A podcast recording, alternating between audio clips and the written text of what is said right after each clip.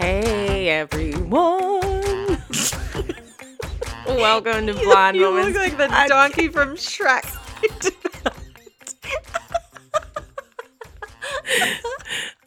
hey Shrek, I'm a donkey. We're drinking today. Well, we just started, so Yeah. it's not like it's gonna be like uh, I ain't suckling shit where I'm a shithead because I, was so ham boned. I'm Gina Vogie. I'm Melinda Collins, and this is Blonde Moments Podcast We're here to entertain you. and scare you about the people that are living among us. so the other day, I learned a really, really weird fact that I have never known. Oh boy. You know how when you're sleeping, sometimes you feel like you're falling and you jerk awake? Mm-hmm. Do you know why your body does that? No. It's your brain's way of making sure that you're still alive because your heart rate slows down so much. Oh my god, that's terrifying. It is so creepy. That's awful. I wish I could unknow that. well, if I had to know it, you had to know it too. Because now every time that happens, I'm gonna be like, I'm dying. I'm alive. oh my gosh. Well, doesn't your heart rate slow naturally while you sleep? That's what it's saying. That your your heart rate is so slow that it's like your brain's way of like kicking you back out, like alive, basically. Like giving you one of those things, the defib- defibrillator. Defrib. Defibrillator. Yes. Def- de- is that how you say it? right? Defibrillator. Okay. I swear we just started drinking. yeah, literally just popped the tops open. Also, in reference to last week's podcast about me munching on dog food. I I still I was listening, you know, obviously listening back to the episode and I'm just picturing baby Gina walking around with these pocketfuls of kibble. just scrumptious little dog bites. And I just keep thinking of like all the shit that was in old dog food. Mm, is that crude protein? One of our listeners, Mike, said, I was at my best friend's house as a kid, and his mom always had a bunch of glass jars with snacks in them. And I went and grabbed what I thought was cookies. I started just munching them down, thinking these are pretty crappy. the whole family was just looking at me after I had already eaten like four. I go, What? They all in sync say, Those are dog treats. But did you like them? You're trying to like get a whole group of people that are like the we like dog food club. I mean, my my taste buds have since changed. now you just prefer cat food. no, cat food smells the worst. That's where you draw the line. oh, No yeah, I I draw the line there. Okay, no meow mix for me. meow meow meow meow. Gina's singing that as she's eating little pieces. chomp chomp chomp chomp. okay, so we're on the topic of animals. We a couple episodes discussed Peter the dolphin. Yes, we did. Who could forget? Okay, well, have you ever seen a duck penis? Mm, no, but I know you're about to show me. I sure. so I'm just gonna go into a little backstory and then I will show you a picture of a duck dick. God, They are 17 inches tall. the me. penis. I'm sorry, the duck. Oh, oh God! I was gonna say, holy shit! But their puts that penis- man to shame that sent in the picture next to the ruler. But their penis is also 17 inches long. No. Yes. The tip of the penis is soft and can brush away sperm from competitors, and the length of the penis is to lasso females who try to escape. So, like, ducks are like, Oh yeah, it don't ducks like rape them? Oh my god. the duck dick literally like, it looks like a a corkscrew. a corkscrew. Yeah. How are you not laughing? When I saw that, I like lost my shit. Oh my cuz I am disturbed. So that's Isn't- like how you really get the term screw. Like, oh my god. Isn't duck sex, sex like very violent though? I've never witnessed. I'm almost positive they like it looks like they like rape the female ducks. They're like super aggressive. So while I stumbled on that little tidbit, I also found out the same thing that you're kind of saying, but about dolphins. Their penis can also swivel and can operate like a human hand to feel out objects, but dolphins are known to be like rapists. They Oh use their dick to also God. lasso females. "Br- get over here. You're mine now. So then I found this meme. and it's this woman who looks terrified swimming in a life jacket, and there's this dolphin behind her. And they wrote, You ever tasted a dolphin penis, babe? Oh no.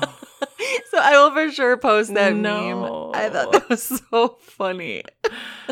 Oh my god. So we're finding out, you know, these weird things about animals and what Man, they're nature's wild. But man, that that duck penis is just Well, to be continued on the the duck sex. I know you guys are all sitting in I, anticipation. I'm gonna have to look into it because I swear I heard something like that. Maybe I'm wrong. I'll keep you guys updated. Okay. So then I had posted on our Instagram story that I was watching this movie on Netflix called Desperados, and this girl gets raped by a dolphin, and the dolphin Oh, jumps out of the air and slaps her across the face with a penis. And I'm sure you guys saw that on our Insta. I story. was, I was, I was like, literally, that episode came out, and I just started watching that movie, and I was like, what are the odds? You never hear about something ever, and then all of a sudden, you keep hearing you keep about it. hearing about it. What's that called? The, there's a name. for- Mandela effect? No. I don't know. There's a name for it. That's I'm too blonde else. to know it right now. You're the, forgiven. the theory of relativity is that it? I don't know. Don't make me think. I know. I, I, it's Monday. I, I can't be forced to think. Okay. I, that's fair. I'm not going to make you think. Okay. One more Go thing. on. One more thing about animal dicks here. Donald Duck has a huge cock. Oh my. Once you start looking this shit up, there is seriously so much stuff on the internet. Are people drawing Donald Duck with dick? well, there's a screenshot of a picture of Donald Duck waking up with a boner. Oh my gosh. Let me see this. So Disney, Wow. well, well, uh, He's touching it too. well, he's pushing it down. He's pushing it down. Yeah. yeah. He's like, "Hello, Morningwood. Goodbye, Morningwood." Well, you know, I've heard that, and I don't know if this is true or not either, that in all Disney movies, there's some type of subliminal sexual thing going on, Mhm. whether it's like clouds in the shape of a dick or, The castle and the Little Mermaid is a penis. yeah, there's always In some Aladdin, sort of like something that says sex. innuendo. Yeah, Yeah. I've heard all of that stuff. I mean, because I remember when I was a kid, we had the VHS of the Little Mermaid, and I was always like, "There's the penis right there on the cover. on the cover." Oh my gosh. What's wrong with the world? We're all just a bunch of perverts. We are. We're all just horned up. All the time. Yeah. Is there people out there that aren't horned up all the time? They must exist. People that just don't care about. I think it happens as you get older. I mean, it hasn't happened for me yet. Someday, maybe. Maybe when I'm like 90. Perhaps. I don't know. I think I'll still be taking my husband's cock down my throat at 90, I bet. Jesus Christ. My Lord. Get those wrinkled balls in my mouth. okay. Um, I guess we'll stop talking about dicks for now. For for the next couple of seconds, right? so one of our listeners, Blackstock, uh, sent in a meme of a guy trying to put gas in his Tesla, in his brand new Tesla that he bought. And I mean, who knows if it's, you know, true or not. But if you look at the video, he has brand new, like, dealer, you know, paper or whatever tag plates. okay. Paper tag plates? Paper tag plates. Yeah, I know what you mean.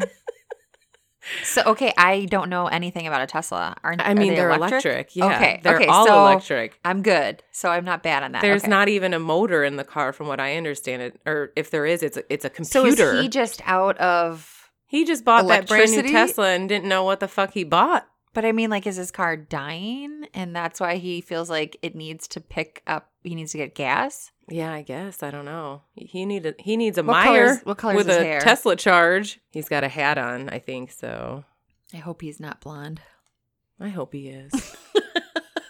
Of course you would. I mean, even I know that a Tesla is electric. that's what I'm saying. I I have n- don't know anything about a Tesla, and I was like, they're electric, right? So Yeah. I guess I wasn't that bad. There's no, he was looking for, he was at the gas pump looking for a place to put in gas and you can't. So blonde moments just happen everywhere. Yeah, what is it with all of us at the gas stations not knowing what the hell's going on? Me with the air, that other girl in the other video that kept driving around to different pumps.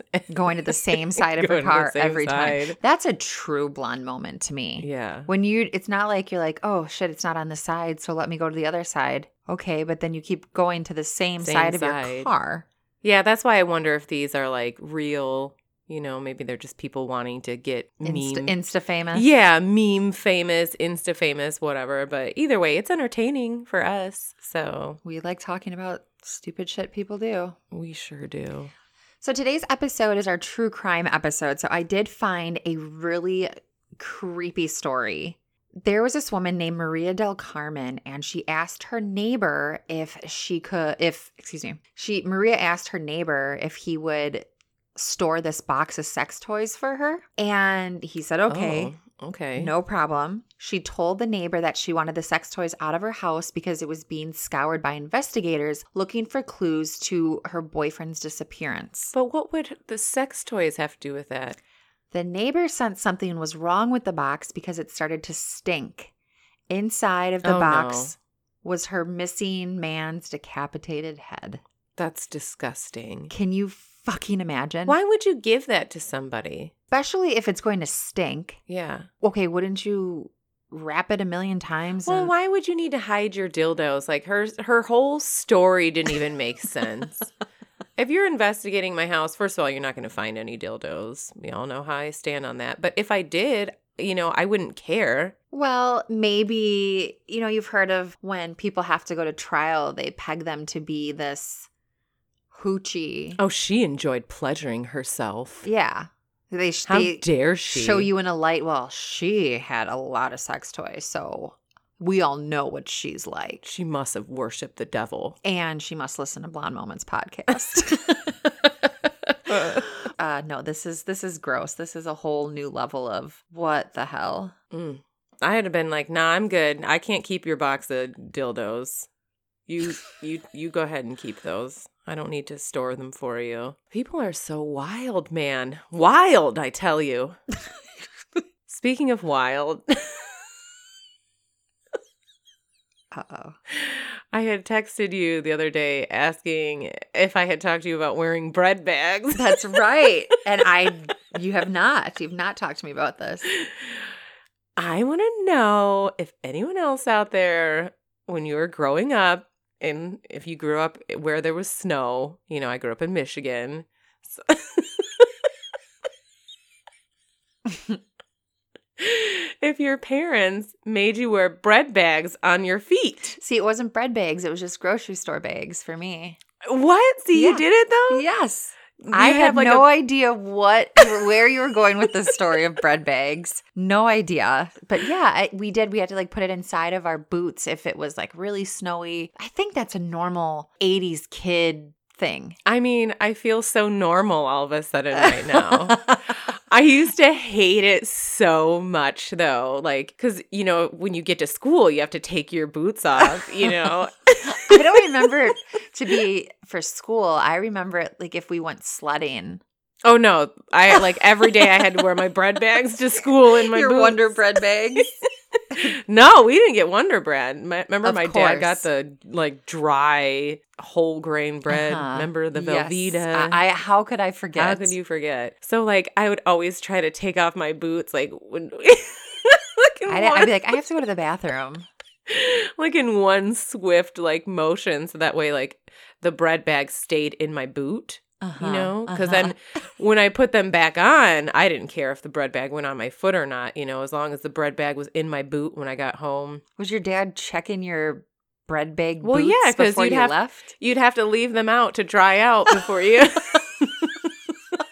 you didn't even get like new ones. Was... You would, but you know, it depends how much bread you go through. And Oh. unless they got a hole, in the bread bag. You get, you get to reuse them. Sure. But sure enough, sometimes, you know, your feet would be sweaty and you pop your foot out of the boot and out comes the bread bag with it. And did every anybody ever like see it and make fun of you? Yes. That's why I'm like, am I the only one? No, that had to su- do I mean, this? it wasn't all the time, sort of thing. It was if we were going like trudging through snow. Oh no, I had to wear them every day to school. I think your dad just was like into punishing you for some reason. and then when like my friends are were over and we were gonna go play outside, he'd be like, "Put those bread bags on." I'd be like, "Dad, my friends are here." no, Not the bread bags. He'd be like, "Give them some too."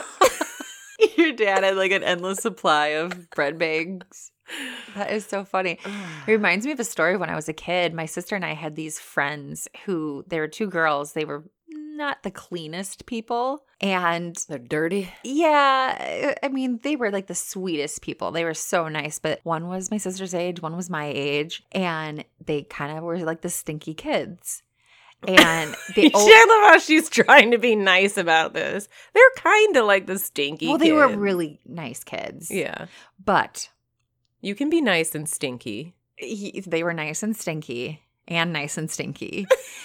and they would want to come over to our house and stuff because my mom always had desserts and food. You know, there's always like stuff readily available. And before they were allowed in my house, my parents would make them go into our bathroom and wash their feet. Oh no! they were stinky. See, Actually- your parents should just given them bread bags to wear like slippers. It may be. Roll the top of it down, you know. one year they gave me and we have this on video but one year for my birthday they i was probably eight they gave me their mom's bra as my gift and their oh. mom Oh. had some big o titties and i was a flat-chested eight-year-old yeah. there's video like there's video proof i should try to find it why did they give you a bra? i though? turned bright red when i pulled that thing out Did they do it as a prank? no they did it like as a real gift Oh my god. So my it was dirty. You could tell it was used. so my mom put it in the washing machine and the whole thing fell apart. And I was like, why'd you even wash it? Like, what did I think I was gonna wear it as a hat? Like, what was I gonna do with it? But yeah. Meanwhile, the mom next door is like, "Where's that red bra of mine?" she's all topless or braless, like just walking around. oh, Where's my good bra? It was white, but it was so dirty it was gray. oh It was oh my gross. God. But it was huge. Like, you know, those huge, like Walmart bras? Yes. Yeah, that's what it was like. Oh, I oh, you said you turned bright red. I thought you said red. that the bra was no, no. red. I was like, there's like video of me like pulling it out, like, oh my God, what is this? Man. Oh my god. They're the people who had the creepy guy, Keith, living in there or whatever his name was. in their garage. yes. Oh, well, this makes people. so much sense Mhm. now. Yeah. So Weird. don't don't don't gift your friends your mom's bra. Yeah, that's a, a weird thing to be gifted. It's never a good look. That's disgusting. And she was an overweight woman. So Was it one of those things where you had to pretend like you liked it too? thank you. I always wanted one. that awkward moment when you're gifted something that you do not want or like at all. That has to be the worst gift I've ever received. I'm I would say that's up there. It's pretty A bad. dirty giant Used. bra. for an eight year old. Like, couldn't you just get like 50 cents and buy me like a pack of gum and be like, this is all we can afford? right, yeah, because that would have been better. Or find one of my Barbies and just like rewrap it up and give it to me? I don't know. Right. Your mom's bra- like, what was their thought process too? Yeah. They're like, well, we're going, going, around over, the house searching for gifts. We're going over for Melinda's birthday. We're gonna have some chocolate cake. We got to get her a gift. oh, I know. What about one of mom's bras? She'll love a that. dirty one. I I have to say I I I don't think I've ever been gifted a dirty bra. I don't think most people have been. I, I mean, I'm racking my brain, but I'm you know gonna what's another to- disgusting thing? When people no. buy undergarments from a Goodwill.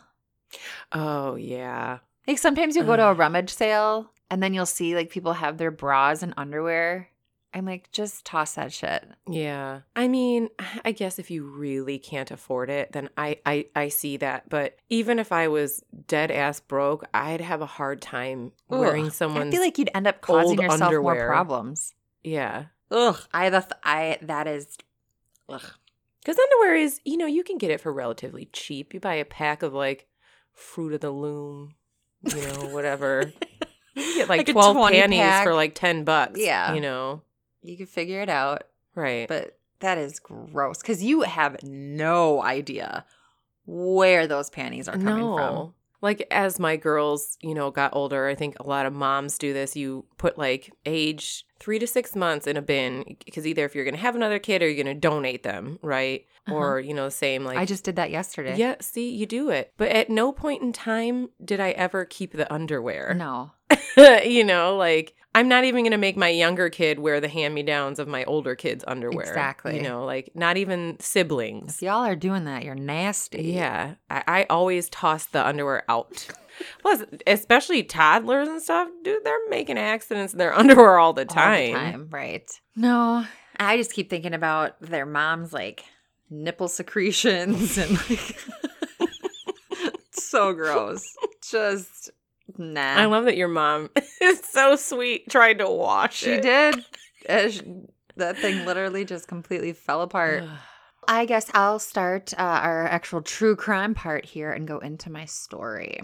We always just go on so many different tangents. Mm-hmm. Sometimes I forget what we're talking about on different episodes. Yeah, we haven't had too much to drink, so I remember. Yeah. But there was, I don't know, maybe our last true crime episode, you're like, oh yeah, I totally forgot it was a true crime. Episode. Right. Episode." we're always talking about crazy shit, you know? Okay, so set the scene here. Seattle, Washington, 1992. August 6th, firefighters respond to three fires that were started. August 9th, three more fires were started. One was at the Lynnwood Alliance Church, another at the Trinity Lutheran Church. Two weeks after that, My church when I was little was called Trinity Lutheran.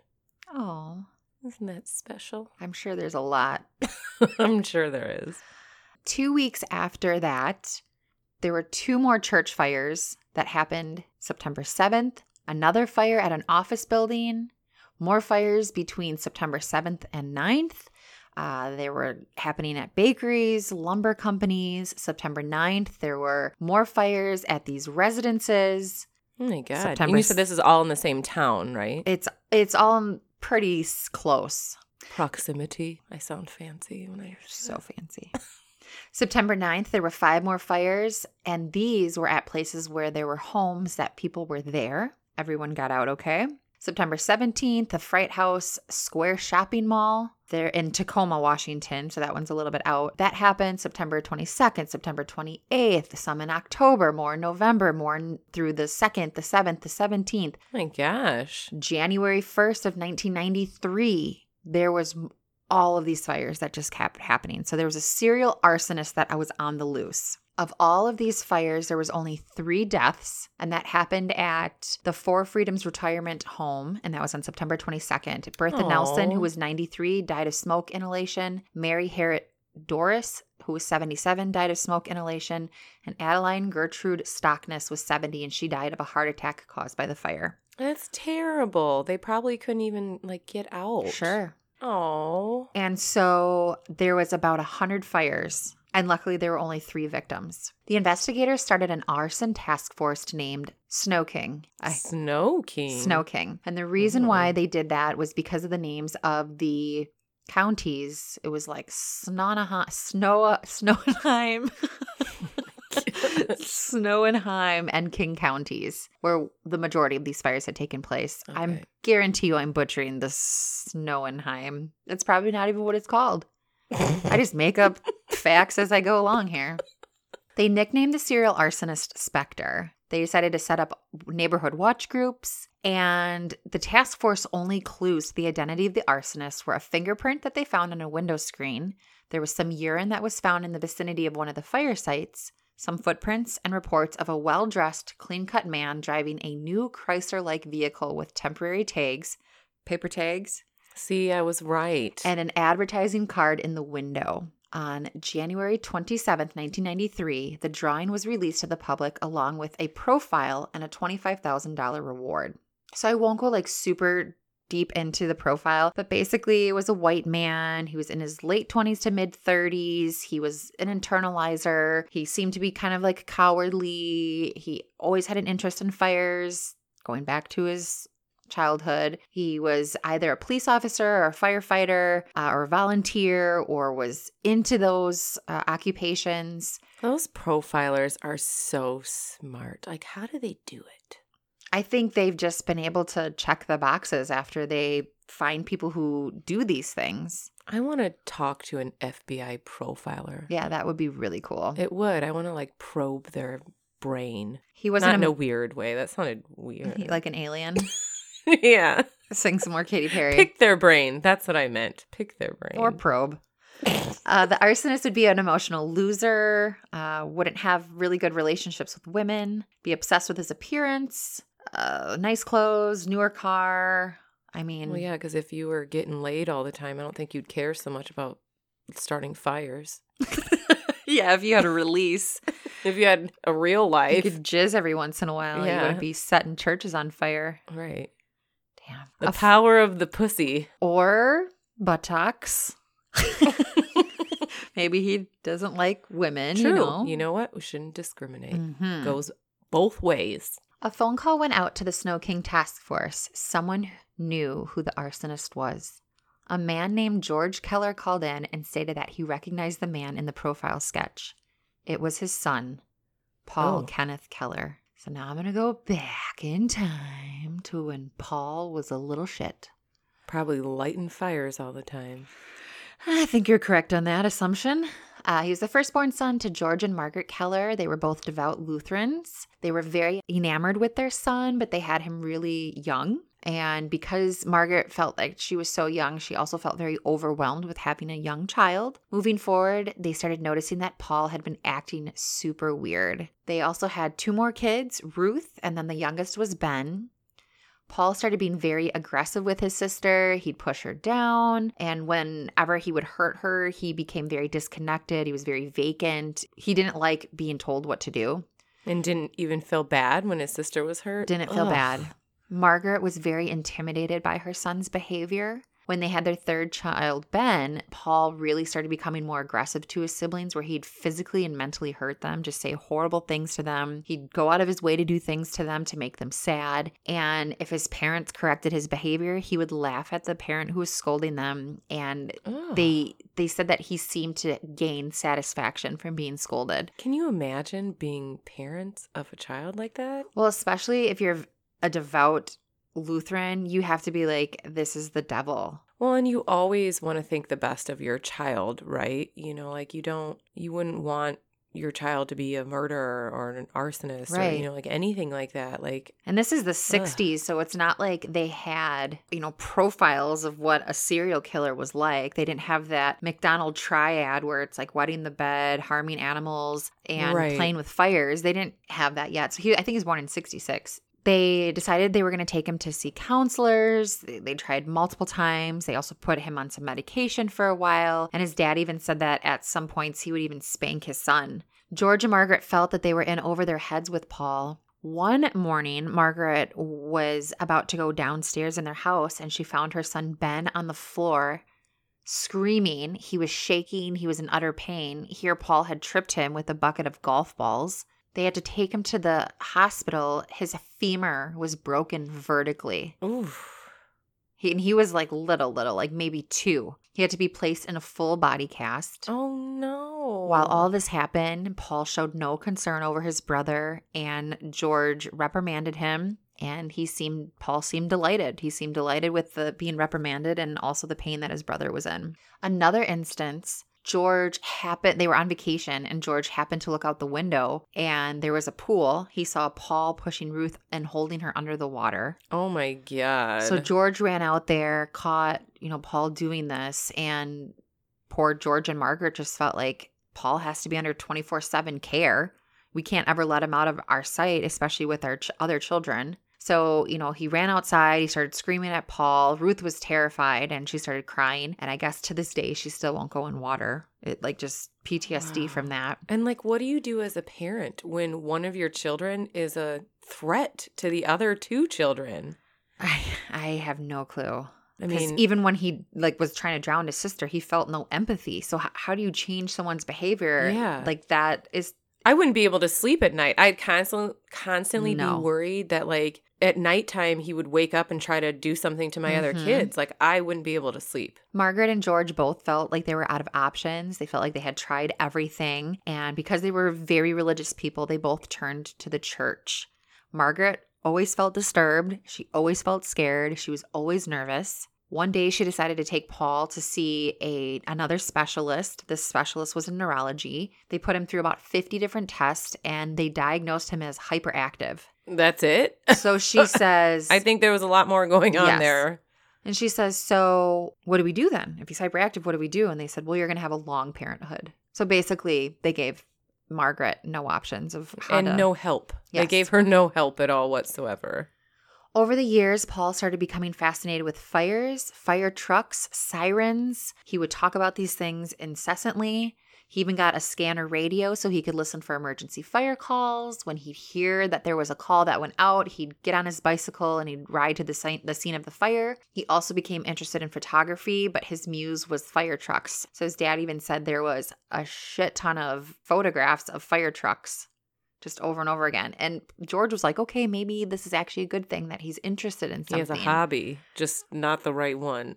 So fast forward to Paul as a young adult. He was in his 20s. Uh, George, the father, worked for himself. He had his own advertising agency and he decided that he was going to hire Paul to work at this advertising agency. He thought maybe if he kept him busy and given him give him an opportunity to gain confidence and blah blah blah and that stay out of trouble. he too. would stay out of trouble exactly ruth also had been working at this advertisement agency as well i have to tell you if i was in my 20s and my parents still had my brother who was this horrible villain i would have moved Who tried to drown me? Yeah, I'd have been gone. george told margaret one day that he wanted to hire paul at the ad agency and margaret wasn't very happy with that she thought it was a mistake but george had told her that eventually he wanted paul to be able to take over the company On a whim, one day, Margaret went into the office, and when she turned the corner in the office, she found Paul strangling Ruth against a wall. Jeez, what was his thing with his poor sister?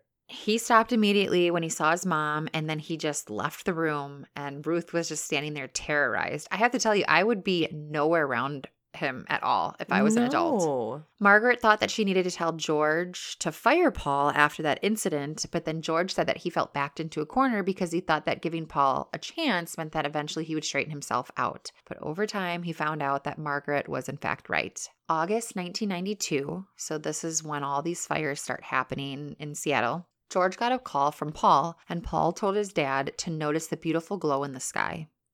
George didn't think anything of it. But George later turned on the TV and saw that there was an arsonist loose in Seattle. At first, the fire started small in tool sheds with no one home, and eventually there were houses on fire where people had in fact been home. Within a couple of months, there were over 100 fires set in the city. Margaret thought someone would have to be really sick in order to do that. Ruth one night mentioned that perhaps it could have been Paul. They all were like, no, it can't be him. That's too extreme. So they had started that arson task force, and when they released that newspaper article that showed the sketch of the man is what the arsonist would look like with the profile neat, tall, slender, blah, blah, blah. I went over all that. George saw it, and after looking at the sketches, he just had this gut feeling that he knew it was his son, Paul.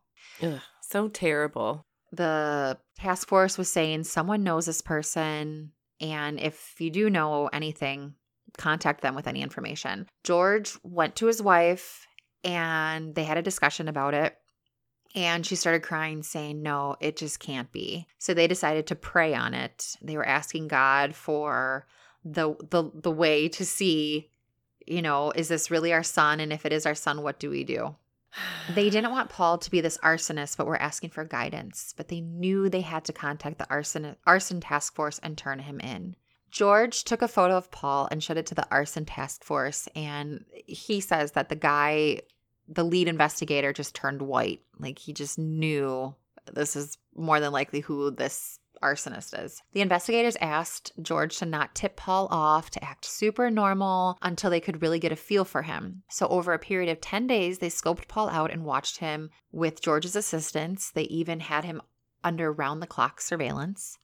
But the mom, sister, and brother and George even just thought like it's really hard to act normal around him, but they were doing their best. One day, Paul told his parents that he was going to leave town, and Margaret's like, crap. I can't let him leave while he's being surveilled. And what happens if he goes somewhere else or he never and comes starts back? another fire where Right. somebody else dies. Did he get a tip from somebody that you know he's under investigation and we're never going to see him again?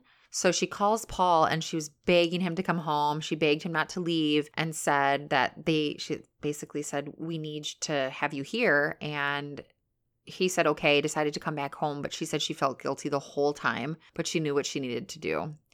Then Paul's youngest brother felt super guilty and he wanted to warn his brother about what was going on. Oh no. The only reason he didn't do it though was because he didn't want to let his dad down. well, good. Thank goodness. Yeah, but I'm like, come on. You if if someone that uh, obviously he was mean to his brother too. If I was the sister, I'd have been tipping the police off a long time ago. for any crime that was committed anywhere. I think it's my brother. I think this is my brother. right? On the eighth night of the 10 night surveillance, Paul was late to dinner and they all had said that this was super unusual. And they're like, oh, shit. He found out that we turned him in and they were freaking out about it. Well, he arrived. He was obviously late, but he was nervous and he was crying throughout the dinner. The whole dinner was awkward. All of them just felt like they were betraying him. At the end of dinner, Paul hugged his dad and held him for a long time. February 6, 1993, Paul was taken into police custody. He was handcuffed and, during the investigation, and the investigators started discussing all the different fires that had happened in the area. And you can actually watch the video footage of him. He's like, "I'm not a criminal. I, I'm not. I don't fit the criminal type. I'm not the criminal profile." And the room also that they walked him through, I forgot to say this too, was set up with bulletin boards that contained his personal details, the composite sketch, a photo of him with a sign that read identified. Can you imagine like walking through that and seeing all that and being like, you have to know you're screwed? right? Yeah. Like they know. George, his father, was waiting for him in the interrogation room and he told him that it was the end. And he says, You really have to be honest and tell the truth. The investigators then start talking about a church fire and asked if he had set fire to that church. And then he said, Yes, I did. And I'll tell you how I did it, but I'm not a criminal type. So George is like, You have to, you have to be honest. You have to tell the truth. Then he finally admitted to 76 fires. But he says, Hey, I just had a series of bad judgment. I'm a loving person. I'm not a criminal. And yeah, right. He, you tried drowning your sister. we're, you know, he moved on to residences where people were living. Yeah. You mean to tell me that you can't? That that's a bad person. They had said that he seemed completely unfazed through all of the questioning. But the part that really got me was he said that because he wasn't a criminal, even though he set these fires, he said, Why don't you just dock my insurance? You can't put me in jail. I wouldn't hurt a mouse. So he's thinking like they're going to, his insurance company is going to pay for all this damage that he had caused. Well, and he's clearly convinced himself Yes. this entire time that what he's doing isn't quote unquote bad. Exactly. So he probably really does believe that because he's convinced himself of it. But did he not know that three people died in the one fire? Well, I'll get to that in a little bit, but it never, I never read anything that says he had known at that point that they died, but I'm sure he followed his work. Well, for sure, because he probably got off on that because he Mhm. called his dad and said to look at the glow in the sky. Like he got off on his handiwork or whatever you want to call it. Paul targeted both unoccupied and occupied buildings stationed along his sales routes, set them on fire with a cigarette lighter. He would light whatever flammable material he could find wood, trash, cardboard boxes. He would sometimes build a teepee out of combustible material that he'd found at the scene, and he coordinated the fire brigades through an emergency scanner he brought with himself. So he was keeping track of the fire department through all of this. But he probably got off on the fire department responding to his fires. That he lit. Probably. Uh, you're onto something there. Um, so you had made mention about the three elderly women who had died in a fire that he had set. So ultimately, he was charged with their murders. During his trial, he seemed unnerved by everything that was being said. The judge noticed noticed this, and this I thought was pretty badass. She said, There is no way that she could give him a light sentence knowing that somehow he could get back out into the streets, Yeah, because he had no remorse. which is what I wish they would do to pedophiles. Yeah, because if there's no remorse, they're going to commit the same Yes. crime. And these are obviously people who shouldn't be allowed to even have any access to repeat their Right. off like the things that they've done. He pled guilty to all charges and was sentenced to 107 years in prison. The family was super sad, but ultimately they knew that they did the right thing. I'll tell you one member of the family who wasn't sad. Ruth, man, she was singing, dancing, Yeah. praising her Lord. right? She's like, thank God. George felt like he had to go out and publicly seek forgiveness from his son's victims, and he was rewarded that $25,000. Uh, the reward uh, that was for finding out who the arsonist was. He donated that money to the Trinity Lutheran Church. That was one of your church, you said. Oh, that was nice. Nice for him to do that. The sad thing through all this, though, they ended up losing their businesses, their savings, and their home because all of their clients left them. Well, yeah, the stigma that goes with that, you know, even though it wasn't the parents that did it, Mhm. unfortunately, there's a stigma that, Yeah. you know, goes with that. They don't want to be associated with it. So Margaret fought for 13 years to get over being sad about everything that had happened. She just felt this weight on her shoulders. And one day she woke up and she no longer felt the anxiety that she had felt. She no longer felt scared and felt free, which I can't believe it took that amount of time. As soon as my son was behind bars, if he was that cray cray, I would. You would feel relief, wouldn't you? I mean, you're sad that he's behind bars, but obviously he's a horrible person. Yeah. She thanks the Lord for giving her the gift of healing, and Paul will not be released until 2078, but he would be 112 years old. Dang. I watched Evil Lives Here for this, and then I went online and did just a bunch of finding all the other stuff out about it. But there was a couple of things that I found online that people had, or someone had said that he became so obsessed with firemen because a fireman had molested him when he was a child. But I couldn't find. I felt like the mom and dad were pretty open about everything that had happened yeah, that they would have mentioned that. Yeah, but who knows? So that's the story of Paul Keller. Wow. But You I thought it was an interesting story because I don't know. I always think of just like a full out like murder. Obviously, three people did get murdered, but I never really watch or listen to things about arsonists. So I found Yeah. it kind of interesting. well, as usual, mine is darker than yours. to be fair, though, for Do you this, just Google the darkest, most No. horrendous stories? to be fair, I picked out a show on Netflix, uh, one that I've never watched before, and I was like, whatever the first one is, that's what I'm going to talk about. So here it is.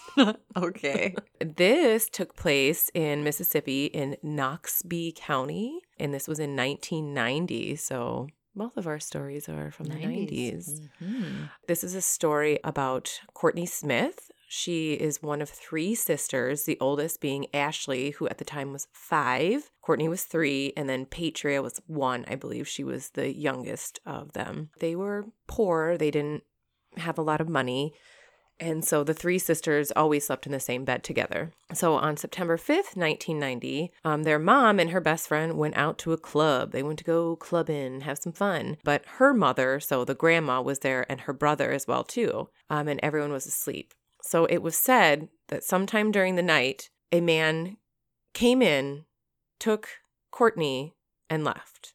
And the oldest sister, Ashley, woke up during this because she was like half asleep, but didn't quite know what was going on. You know, she was half asleep. Mm-hmm. She's five years old. But she said also when she woke up in the morning, she knew her sister wasn't there. So when the mom came home, the grandma asked if the daughter was with her, and the mom said no. They realized that she was gone. They called the police.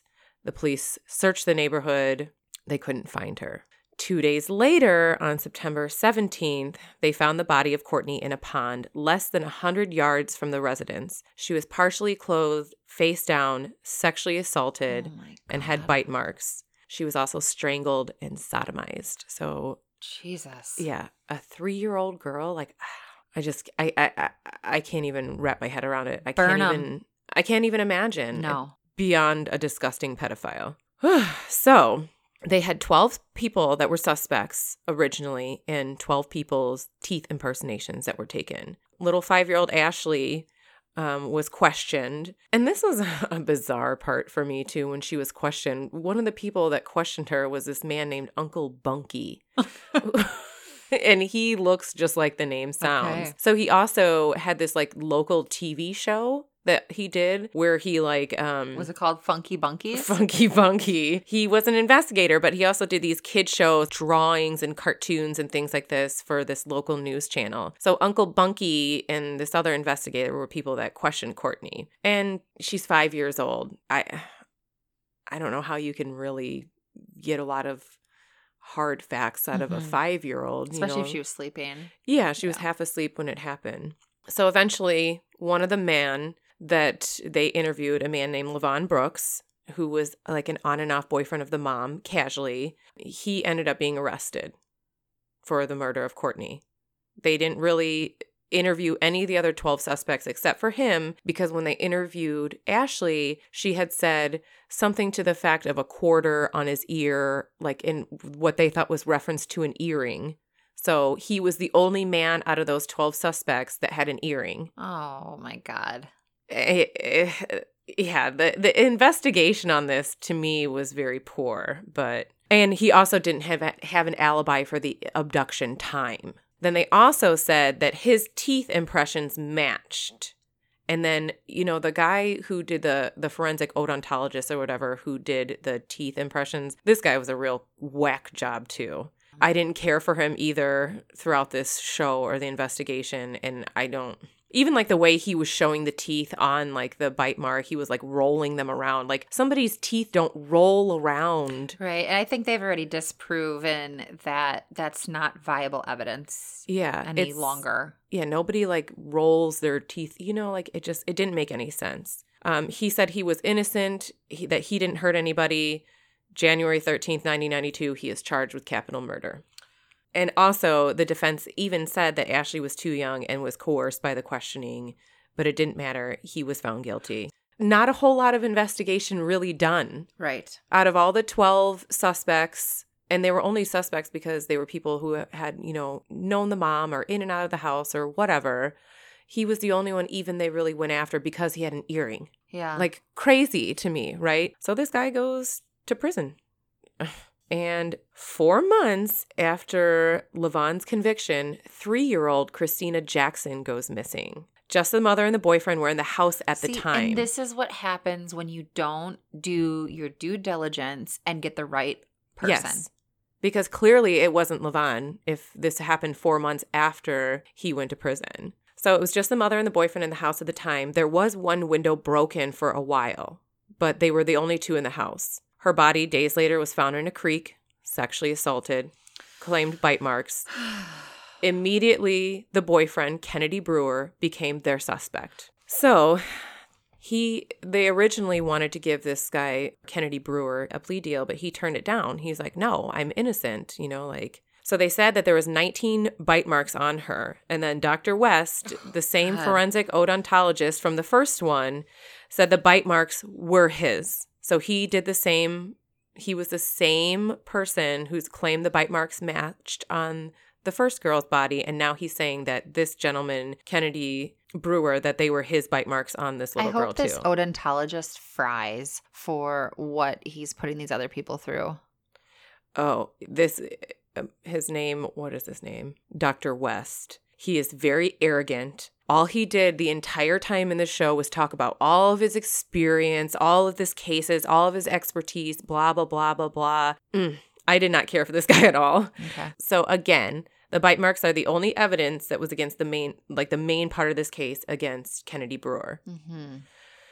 So the defense called in a different forensics odontologist to confirm this because they said that Dr. West was a quack, which, in my opinion, he was. And they said that they weren't even bite marks, that there's no such thing as a bite mark with only the upper teeth. Because that was like what the marks were. They said Dr. West was crazy. And of course, he refuted that. He was like, no, blah, blah. He was very arrogant, whatever. So he was found guilty and sentenced to death.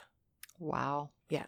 Over these bite marks that weren't really even bite marks, apparently. I think they said in the show that they thought that they were crawfish that were making the marks on the oh, body. okay. I was going to ask what it would be, but yeah, you can't unless the person had no teeth on the bottom. Yeah, there's no way. and he did. How can you bite somebody and only leave top marks? Especially bite somebody hard enough that they have bite marks on their body. Like even if you cover your bottom teeth with your lip and bite, you you wouldn't get enough force there. I wouldn't imagine. Mm-mm. Okay. He found out, um, Kennedy Brewer found out in 2000 about the Innocence Project. And that's what this show is called, the Innocence Project. He found about the DNA evidence becoming, you know, more available and basically freeing people that were not guilty of crimes that they were committed of. So in 2001, Kennedy Brewer's DNA test came back and excluded him from being the source of the semen from the rape of this little girl. Hmm. The case was retried because the Knoxville DA was a dick as well too, and he was saying that he was still a part of it, that he possibly had somebody else do it because he wanted a crack rock. Like this guy wasn't even a crackhead, you know, but like the DA of Knoxville County was just kind of a dick as well Mhm. too. And again, they said that the this is where that came up that the marks could have been the by, from the crawfish and not um, bite marks, and that crawfish left marks that were very similar to the ones found on the body. They did an experiment with, experiment with a pig actually uh, that had deceased, and the marks were very similar. So now that the they're on his case, they researched similar crimes in the area and found out about Levon Brooks. They started looking into his case too because basically these two cases are identical. Mhm. And they found out that he had no access to legal representation and he had just given up. Like Levon had given up. He was like, I'm just stuck in prison." I can't prison even just imagine being innocent for something and being stuck in prison. for something you didn't Ugh, do. God.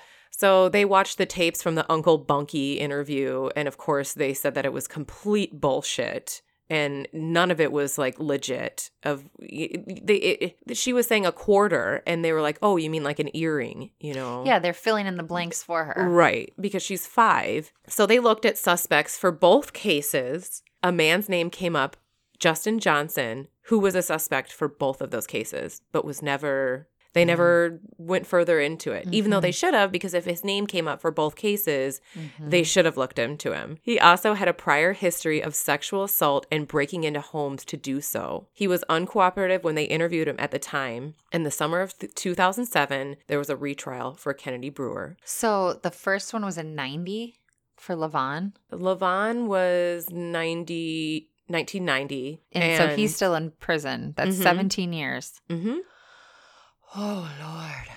Yeah. And then the, um, the other Christina, that was four months after Yeah. the original one. So they did a DNA test for Justin Johnson and it came back a match for Christina Jackson.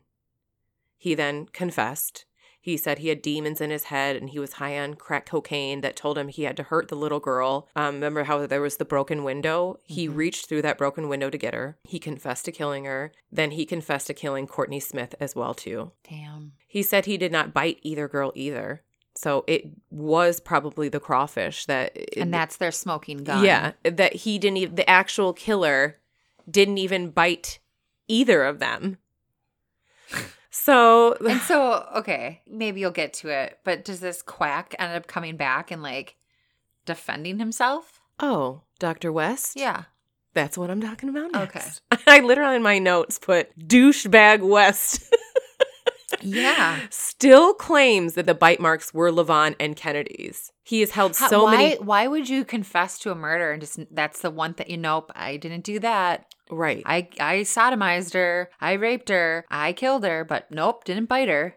But in order for all of the facts to be real, Dr. West would have to admit that his forensic odontologist on those bite marks were mm. 100% wrong. Bullshit. And let me tell you that this man's ego would not let that happen. He's held so many titles in his life. So, you know, he's legit. Yeah, and they're all a bunch of bullshit titles, I'm sure, made of false information. Yeah. So the Innocence Project is what got him out, and they they said that they get a couple thousand letters from incarcerated men and women a Mhm. year that write to Mhm. them um, because they were wrongly convicted. One percent of the cases they can actually take on. That's crazy. Right. I know a lot about the Innocence Project because of Steven Avery, the Making a Murderer, hmm Mm-hmm. because that's how he got freed the first time. So Levon Brooks served 18 years. Kennedy Brewer served 15 years. February 15th, 2008, both of them were freed. Wow. Crazy. And then they're both back in jail because they killed Dr. West. right? Yeah.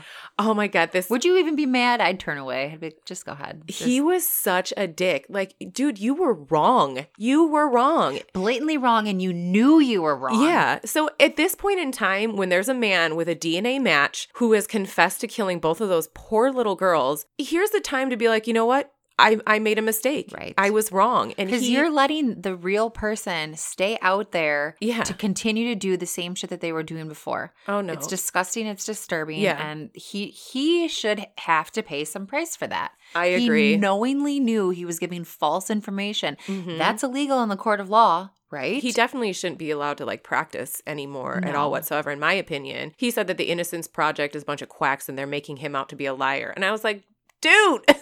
well, I, honestly, I think nowadays it's it's def- like they've figured out that you can't go based off of an odontology yeah. mark. Oh no, he still was a douchebag and refused to admit that he was wrong when he was wrong. Oh, he made me so mad. I was like, just admit you were wrong. These poor men have served 18 You years know in jail, could do? 15 years in jail. He could just say the science is different now.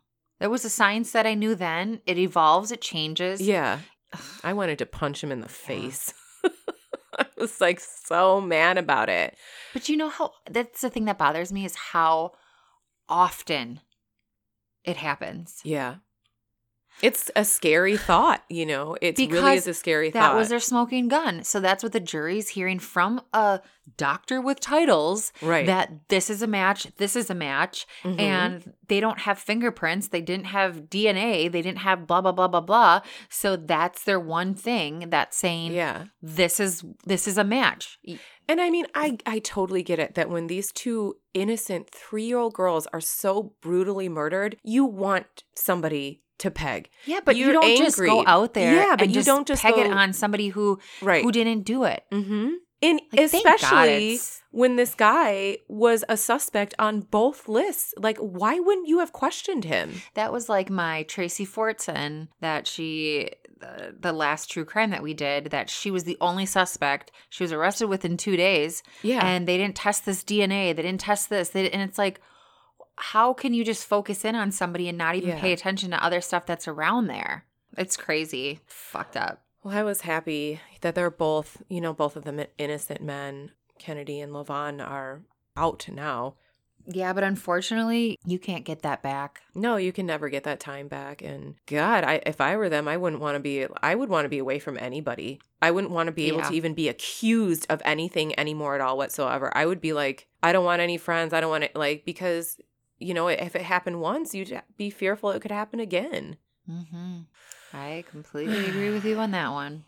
God, we got a little riled up on mine. Well, anytime when it has to do with children, it it it really bothers me. Yeah, And the fact that I don't know, I just had this feeling like when you were when you uh, right away, I'm like, Levon, no, that just seems just seems too And he was obvious like a of a really choice. mild mannered dude as well. Like he wasn't because they interviewed him for the show as well too. It looks like a really good dude. He's very mild mannered, you know. Even for serving 18 years in jail, like he didn't seem angry at all. You know, he just kind of wanted to move on with his life. Mhm. It was awful. Oh man, that Dr. West. And again, very reminiscent to me of making a murderer because, you know, Steven Avery was in prison for 18 years. He gets out, he was jovial, he was nice, he was kind to people, hmm and he was just like happy to be out. And then, sure enough, whether he did it or not, I agree with you. Get me the fuck out of here. I don't want to see anybody. I don't want to know anybody because you could add these, you know, if they can they sue the police force? Yeah, because the Knoxville County DA was kind of a dick too. Yeah, so I I would want to be secluded as well, just in case they're not going to try to pin Yeah. something else on me. I mean, even when the DNA didn't match Kennedy for the, you know, the rape kit that they did, the DA of Knoxville County was still like, oh, but he was probably involved. it's Yeah. like, no. Because he didn't want to be wrong. yes. Ugh, God. I know. Well, anywho, Gonna have to have some more drinks after that one. I'm gonna. I'm interested in the Innocence Project though. That was the first um, two episodes that I watched. I'm gonna continue watching it now. Now I'm like, Well, I'm gonna have to watch them too. I didn't even know that was out. Oh yeah, it's good. That's those are my favorite stories of the. I mean, I don't. I, that sounds really tacky, but those are like the ones that like you were like, hell yeah, like you know, finally people are doing the right thing. Yeah.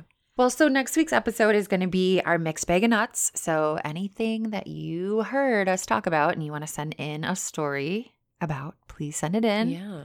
Blonde Moments Podcast at gmail.com. You can slide into our DMs. Slide into the DMs. Uh, Instagram is probably the one we use the most, honestly. Probably, yeah. If you wore bread bags, slide into my DM. Let me know. Send pics. if you're, you know, too shy to come out about snacking about dog food.